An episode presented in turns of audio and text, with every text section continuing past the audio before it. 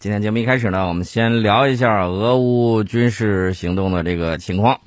那么最新的一个消息呢，是俄罗斯总统普京呢，他称赞了俄军对乌克兰攻势出现出积极态势，说一切按计划发展。呃，这是塔斯社十五号最新的这么一个消息啊。他说这个事态的发展积极，一切都在俄罗斯国防部和总参谋部计划的框架内发展。然后呢，他有一个记者就问到了，说关于这个索列达尔战士的情况怎么样？然后普京是这么回答，他说：“他我希望我们的战士能再次用战斗成果让所有人高兴。”我估计泽连斯基听了这个消息肯定是不高兴的啊，这个大家要看到。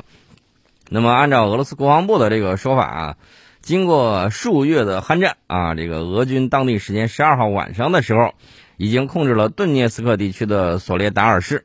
俄罗斯国防部强调，这对于俄军在顿涅茨克方向的进攻呢，是关键的一步。控制索列达尔，就可以切断乌克兰部队在阿特木斯克，也就是翻译叫叫巴赫穆特的这个供应路线，把你补给线就给掐了。然后呢，就可以借此封锁并且包围俄乌克兰余下的这个部队。那么乌克兰方面呢，当然是否认索列达尔失守。那据做人不能太 C N 的 C N N 讲说，乌克兰武装部队东部集团的这个发言人呢，向乌克兰媒体表示，俄方消息不是真的，室内战斗仍在继续。这是十三号的消息。到了十五号的时候，这个路透社引用了华盛顿知名智库战争研究所的分析说，乌克兰军队不大可能仍然在索列达尔占据阵地。那我要跟大家说一个事儿是什么呢？这是我看了好几个视频啊，这两天在使劲看俄乌前线的这个视频。看完这个视频之后呢，其中有一个视频引起我的关注啊，就是一个俄军士兵啊在跟这个记者讲的时候，就说现在呢越来越见不到乌克兰人啊，前线很少能见到乌克兰人，更多的是什么？更多的是说着波兰语的人啊，间或夹杂有些英语。这个怎么说呢？这个拉丁语言呢，相对于他们老师说，他想认真学的话，其实跟咱这儿学方言差不太多啊。他们这边呢，能够听得出来不是乌克兰那边的话，那也看到了这个有生力量啊，正在被怎么说呢？被挤压。然后呢，我们会看到在有一些视频里面，有一些被征兵入伍的年龄已经岁数很大了，然后你看到头发花白，是吧？这就恰恰说明了一个情况啊，一个是跑了好多人，对吧？上千万的这个难民，好几百万跑到了这个西部地区，也有好几百万跑到了国外。征兵是一大难事儿啊，这是当时他们那边的这个情况。另外呢，这个索列达尔啊，大家注意它的那个位置，它正好在那个阿尔乔莫夫斯克到这个希尔维斯克防线的这个中间地带。乌军在当地呢建有大量的防御工事。这个欧洲最大的盐矿呢，就位于索列达尔。夺取索列达尔也可以带来一定的这种经济利益。那么，俄罗斯国防部十五号早些时候宣布说，俄罗斯前一天对乌军的这个军事指挥和控制系统及相关能源设施发动了导弹袭击，所有目标呢都被击中。这个乌克兰国家通讯社十四号的时候则报道说，第聂伯罗市有一栋公寓楼遭到俄军导弹击中。啊，然后呢？十五号的时候表示，说公寓楼遇袭事件已经导致二十五人死亡、七十三人受伤和四十三人失踪。大家可能会说，为什么乌克兰国防部在这个时候他不说他到底打的怎么样？为什么要说这个公寓楼遇袭呢？啊，其实呢，这个也应该很明确啊，就是向国际社会控诉说俄军打的不准。然后呢，本来是这个武装。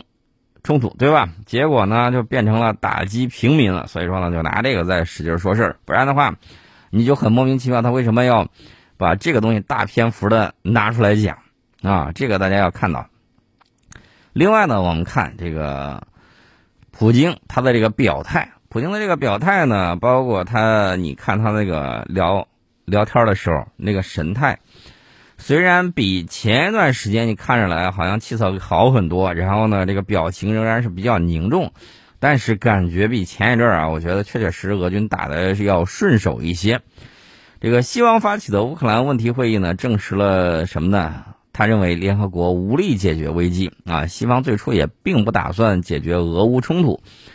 那么这个俄罗斯常驻联合国的代表呢，在这个就就是联合国安理会就乌克兰冲突举行的这个例会上表示说，俄罗斯从未以消灭乌克兰这个国家或者是去乌克兰化为目标，但乌克兰并不却并不掩饰乌克兰是和平，既由国际社会确认俄罗斯投降。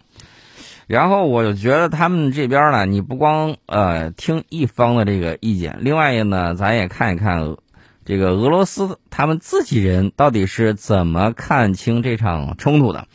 我看到俄罗斯外交和国防政策委员会主席团的主席瓦尔代俱乐部发展与支支持基金会的研究主任叫卢基扬诺夫啊，菲奥多尔·卢基扬诺夫。他就在讲一个事情，他说仗打到这个时候了，你看已经到二零二三年了，对吧？眼瞅着这个仗就要打一整年了，那仗打到这个时候，俄罗斯看清没看清这场冲突的三个层次呢？按照他的说法啊，这个咱可以捋一捋。大家看，二十世纪下半叶发生的一切，让人们形成了一种思维惯性，就是认为不可能再发生核大战啊。呃，不是认为不再可能会发生世界大战？为什么呢？因为这个核武器，呃，因为在美苏的这个核武器的加持之下，大家形成了恐怖的核平衡。那么核武器呢，就引发了人们对地球毁灭的这种恐惧。你甭管这个地球毁不毁灭，反正人类社会肯定会就此啊一蹶不振啊，这是毫无疑问的。所以说呢，这个拥有核大国的这个核武器的这个大国呢，不再习惯于通过这个军事对抗来解决与他国关系中的问题。只要有足够的资源，某些核武国家呢，就尽情的借他国之手，间接的参与军事冲突，啊，呃，怕直接上手的时候引发核大战。所以说呢，这个核武器还是有相当的作用。呃，但是呢，注意，这个美国呢是不会直接下场的，他不会直接参与。那这样呢，就可以让这个核武器可以安分守己，避免引发核大战。所以说呢，在这个时候，你会看到他们之前相互啊，怎么说呢？就跟唱武戏一样，我喊一嗓子，你也喊一嗓子，意思很明确，就是我你敢再逼我，我就用核武器。然后他就说我这儿也有核武器，不信咱就试试看你敢不敢用。啊，但是呢，除了核武器之外，其他的这种常规战争。还是进行下去了，那么最终结果还是让人类比较失望啊！即使不再发生世界大战，也会无限期的发生一些具有一定紧张性的小规模的局部冲突。大国之间呢，在不断的进行试探，看到对手薄弱之处，然后呢，他就会在那个地方推一把对方啊！所以大家可以看到没有，有些人呢，他。这个脑子里头还是没有绷紧斗争那根弦儿啊，因为成平日久，这个我觉得无可厚非。这个里面呢，提高警惕是有好处的，提高警惕可以少付出一些代价啊，不要让这个代价来了之后，然后呢人们才警醒，这样付出的代价是比较大的，甚至会付出生命和财产的这种代价。所以说呢，大家一定要注意啊，一定要绷紧斗争这根弦儿。另外呢，大家注意看。上个世纪冷战混合程度的复杂性呢，并不亚于我们今天在国际舞台上看到的这种混合战争。尽管那个时候没有人想到用混合战争这个词儿，但是世界大战的世界性呢，并不体现在战争发生的时候，而是体现在战争结束之后。呃，回溯历史的这个时候，大家可以看一下，在多少年前，在一百年前啊。一九一四年夏秋季的大规模动员，当时欧洲人呢，确确实实没有想到说我要打一场世界大战。当时人们对冲突持续的这个时间评估是比较乐观的，以为到了圣诞节之前就能回家。呃，这倒让我想起来朝鲜战争里面那个什么呢？那个圣诞节啊，吃火鸡，然后那个攻势，结果后来。自己把自己脸打得啪啪响啊！这个十九世纪和二十世纪初的战争的特点是什么呢？很频繁、残酷，但是有限。那么人们呢，对于这种为了解决国家关系间的这个问题以及完善权力平衡的修正战争呢，有了惯性认识。他们不相信会发生具有彻底破坏性的这种对抗。然而呢，随着一战的爆发，伤亡人数的飙升，战斗规模的扩大，战斗后果严重性的提高。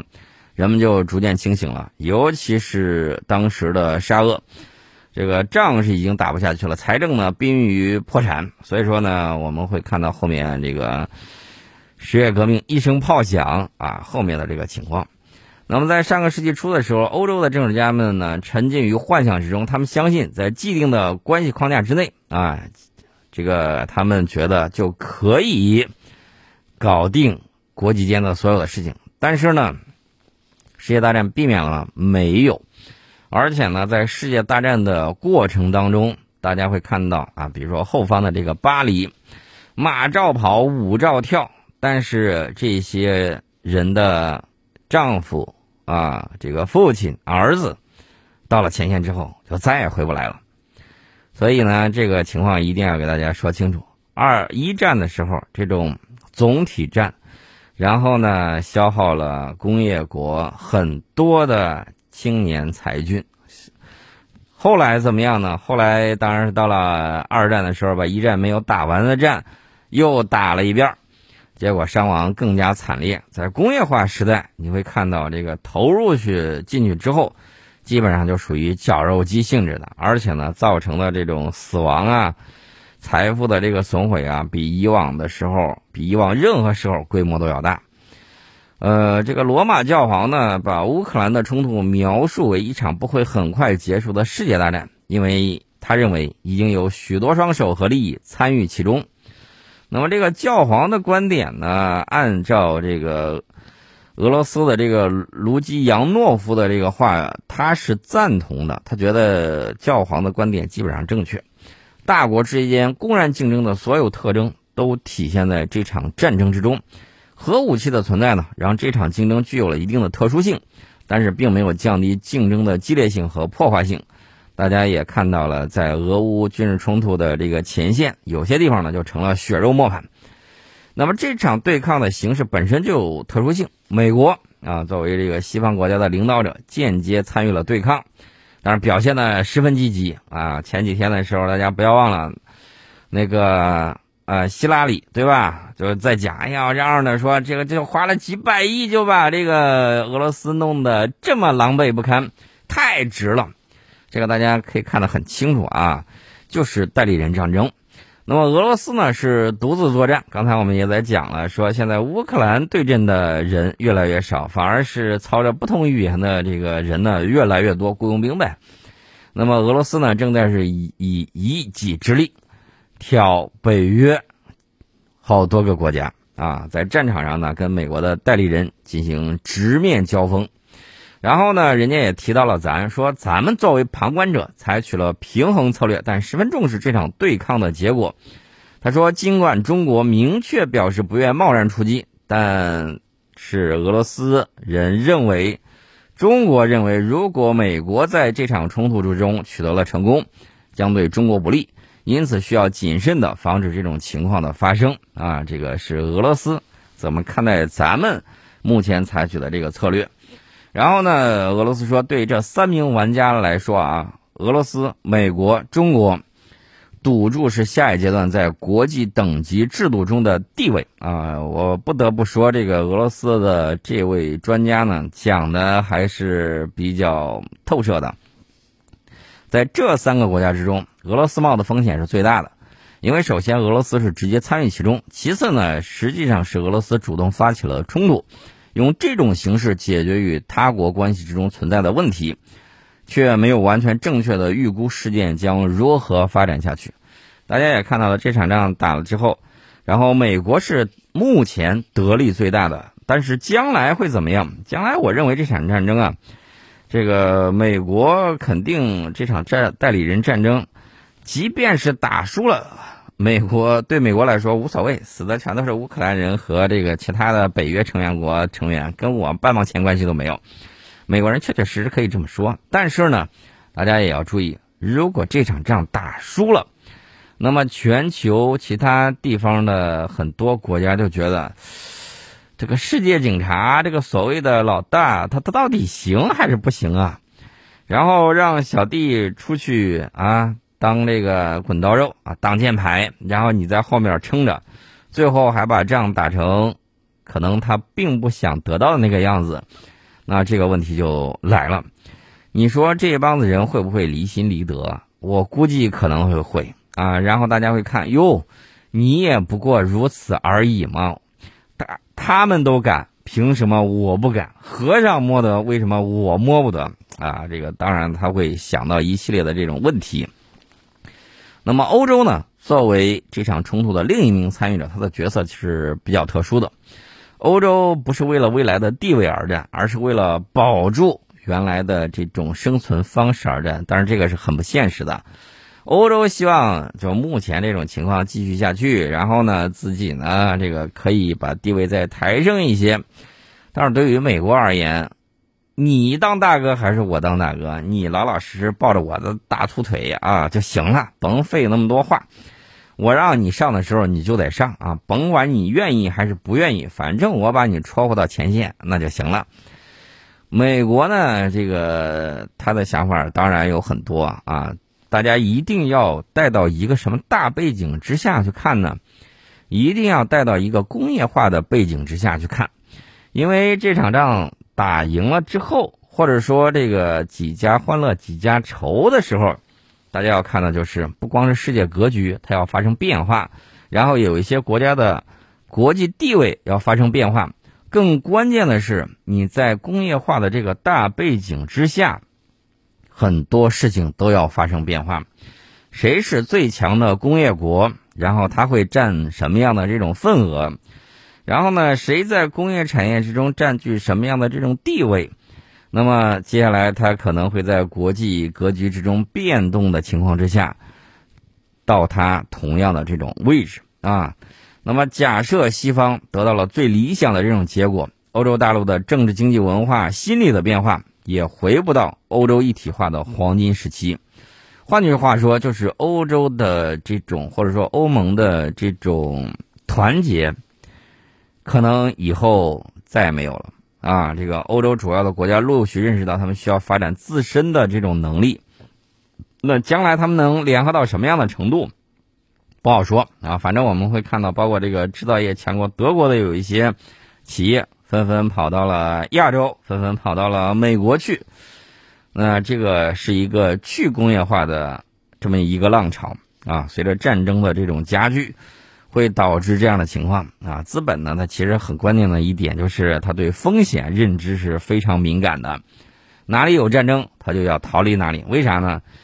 你觉得他只是想挣你点利润吗？人家觉得我得先保本啊，这是很关键的。所以说呢，这个资本就厌恶这种不是高风险啊，厌恶战争，也话呢也不能。一句话都说尽，为什么呢？有些资本是非常喜欢战争的啊，比如说美国的军工复合体，黄金，对吧？万两，那前提是大炮一响，对吧？他们有这种想法。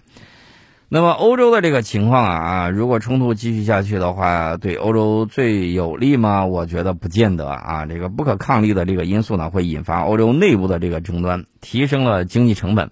大家不要忘了，你欧洲的这种制造业，如果依靠美国给你供天然气啊，供什么之类的，你觉得它的成本会有多高？然后呢，这个成本在国际市场上，你的产品是否还有竞争力，啊，都要打一个大大的问号。那么对抗之中的主要行动路线呢，是由美国决定的。所以说呢，这个欧盟啊，作为怎么说呢，独立的一极，但是呢又内部不是特别稳定，那将来这个情况呢，最不好说。那包括这个其他国家，什么印度啊、土耳其啊、海湾地区的石油君主制国家呀、伊朗啊，还有其他几个指望获得红利的国家呀，呃，等等等等，在这个冲突之中，慢慢的，我个人认为有可能会卷入进来。这个卷入进来，它其实不亚于一场世界大战啊！即便有核武器的存在，冲突也有可能继续甚至扩大。当然了，核武器为冲突设定了这种框架。但也足以为一场漫长而激烈的消耗战提供空间。欧盟现在觉得，跟过去想的不是那么回事儿。他们老觉得我再耗一下，这个俄罗斯可能也就装备不足，也就打不下去。到时候他一投降，然后这个欧盟就觉得我绝对能捡着大便宜。问题是，这个欧盟好像包括北约低估了俄罗斯武器弹药生产的这种能力。打打还有，打打还有，而且呢，这个打来打去，打去打来，到目前为止，美国及其西方的那些普通国，并没有说从俄罗斯手里头完全把那四个州给夺过去，对吧？这个大家也看到了，反而是人家愈战愈勇啊，这个战争的这种攻势呢，反而越来越猛。所以这个问题，我不知道欧盟到底是怎么考虑这些问题的。至于说美国，美国觉得啊，死道友不死贫道啊，你爱怎么着怎么着。但问题是，这个仗以后你真搞不定俄罗斯的时候，那有很多国家可以站出来讲，你连俄罗斯都搞不定啊。当然了，这是一种说法啊，俄罗斯本来就很难搞定。应该说，你连叙利亚都搞不定，你凭什么可以搞定其他的这个地方？大家也看到了，阿富汗，阿富汗既无外援。对吧？又靠一己之力，硬生生把美国人给拖跑了。美国人在那儿确确实实耽误了很多年啊！这是我们看到的这个具体情况。那其他有一些地区强国，你比如说伊朗啊，比如说其他有一些国家，他们就会想：那是不是你也就是这样的纸老虎？我戳到两下，说不定就把你戳塌个窟窿出来。那你甭管这个世界大战到底是来还是不来，到底以什么形式来？这个背后呢，都涉及到国际等级制度的这个问题。世界大战中那些具体的冲突都是在一个总框架之下发生的。如果某一参与方对其中任意一个冲突赋予了历史甚至客观存在的意义，那么冲突呢会常常变得不理性。对于俄罗斯而言，乌克兰问题就是如此。然后我讲到了那个专家，就是卢基扬诺夫，他就在那儿分析啊，说。这个冲突呢，特别军事行动啊，就是他他讲叫特别军事行动，至少包括了三场战役，分别对应着三层要素。每场战役背后都有其独特的逻辑和历史啊，在某些方面呢，他们互相补充；在另外一些方面又相互矛盾。所以在最开始的时候，俄罗斯军事行动的目标就十分模糊，行动计划也不明确，这些都与这三层要素息息相关。直接原因是啥呢？就是西方没有遵守俄罗斯在二零二一年十二月提出的长期安全保证条约，然后俄罗斯表达表达了对这个冷战后欧洲政治军事秩序的所有不满，并将其列在最后通牒里面，然后他的通牒呢被拒，随后启动了军事技术措施，这正好符合世界战的这个世界战争的这个逻辑啊，然后俄罗斯的专家认为这是第一层。冲突的第二层要素在于动荡了几十年的共同文明空间中的民族国家建设问题。这个问题呢，与历史和文化环境有关，而历史和文化环境呢，是众所周知的主观因素啊，不能对他们冷处理。社会上出现不稳定现象，如民族情绪及由其引发的社会反响，并不是一场理性的地缘政治游戏的最佳前提。那么，这个普京呢，在距离军事行动开始前的六个月，他发表了一篇署名文章，不知道大家还有印象没有？就是论俄罗斯人和乌克兰人的历史统一，把这个冲突的第一层和第二层要素紧紧联系在了一块儿。那么第三层呢，就是俄罗斯的内部政治问题，从根本上改变俄罗斯发展道路的愿望，对决定发动军事行动的推动作用有多大？对此呢，我们只能做出猜测。这个俄罗斯呢，它有这个西方派。有这个欧亚派，还有一派是什么呢？还有一派是亚洲派。这个亚洲派呢，现在已经很边缘化了，几乎没有他的声音。这个亚洲化的亚洲派呢，他们的这个想法是这个样子：他们认为二十一世纪肯定是亚洲的世纪，所以说呢，咱这个俄罗斯也具有欧亚广大的这个土地，咱不如加大力度在这个亚洲地区，然后呢扩大这种发展，然后把这个重心呢搁在这个亚洲地区。呃，当然了，大家也知道，这个俄罗斯的龙兴之地在哪儿呢？肯定是在这个欧洲部分，是吧？所以这个俄罗斯呢，就一直想什么呢？让欧洲承认自己。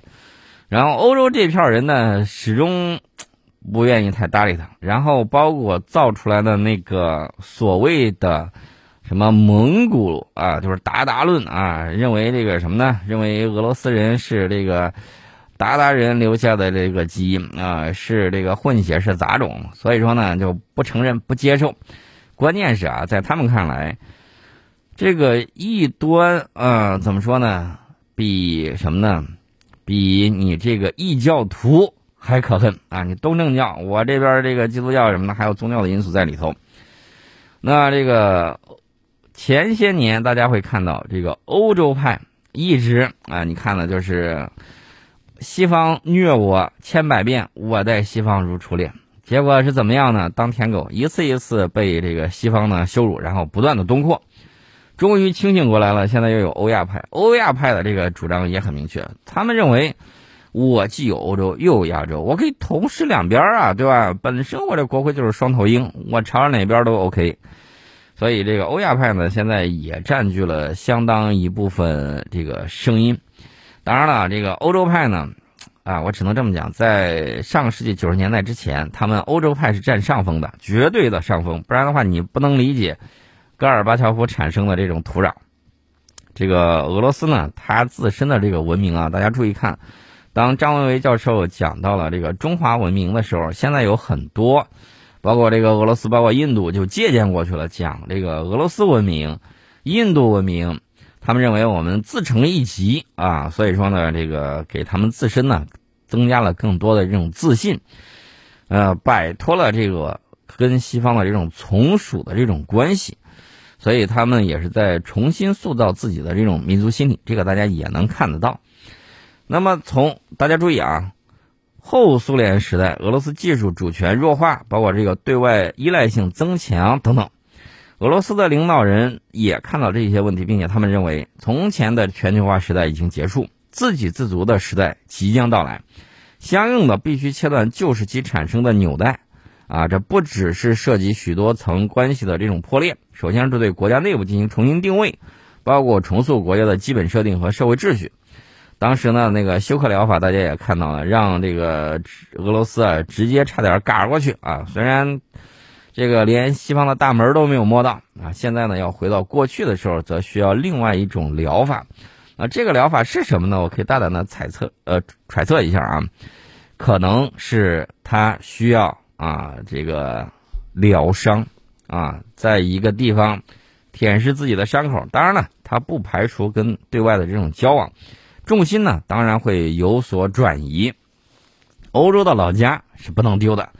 然后这个和向东看也是不错的这种选择，所以大家可以看未来的这种发展会是什么样子。但是我要告诉大家，国际政治大的这种变动，其实就在我们每一天见证历史当中。呃，首先呢，这个特别军事行动呢，证实了俄罗斯国家结构存在一些基本问题，需要对其进行完善和更新。我也要跟大家讲，我们呢，这个有一句话叫什么呢？周随旧邦，其命维新啊，不断的更新发展自己，这个对于任何一个国家来说都是非常重要的。那么你会看到什么时候这个国家可能问题就来了呢？